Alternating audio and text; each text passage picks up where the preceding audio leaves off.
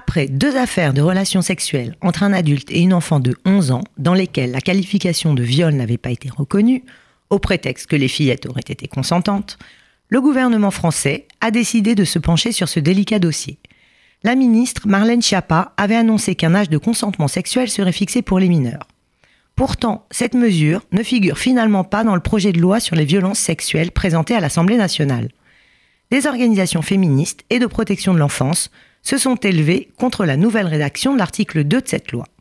Une pétition ainsi qu'un appel au président de la République ont été lancés.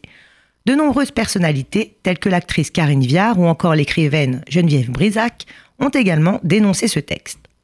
Cet article 2, au cœur du débat, prévoit que le viol sur mineur soit désormais qualifié comme un délit et non plus comme un crime, comme c'était le cas depuis 1810.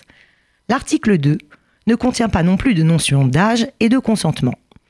Ce délit est certes puni par la loi de 10 ans de prison au lieu de 5 et de 150 000 euros d'amende. Mais cette nouvelle qualification vient minimiser la gravité de l'acte et transforme ce crime en simple délit. Et cela peut, à terme, être dommageable pour les victimes d'agressions sexuelles. Malgré les nombreuses pétitions contre cet article, le texte a été voté en première lecture à l'Assemblée nationale dans la nuit du 15 au 16 mai dernier. Et là, grosse surprise, il ne fixe finalement pas l'âge minimum du consentement à 15 ans comme initialement prévu. Mais ce texte tiendra quand même peut-être ses promesses. En effet, pour le gouvernement, il vise au contraire à mieux protéger les mineurs. Il réprime plus sévèrement les auteurs de violences sexuelles, en particulier à l'encontre des mineurs. Et il renforce les sanctions et comble les lacunes actuelles du Code pénal. À voir donc.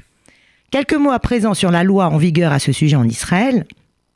À l'instar des démocraties occidentales, Israël est un pays où l'on constate, hélas, une nette augmentation des agressions sexuelles répertoriées par la police.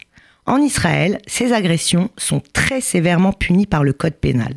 Pour le cas particulier des mineurs, les agresseurs sont passibles de 20 ans de prison.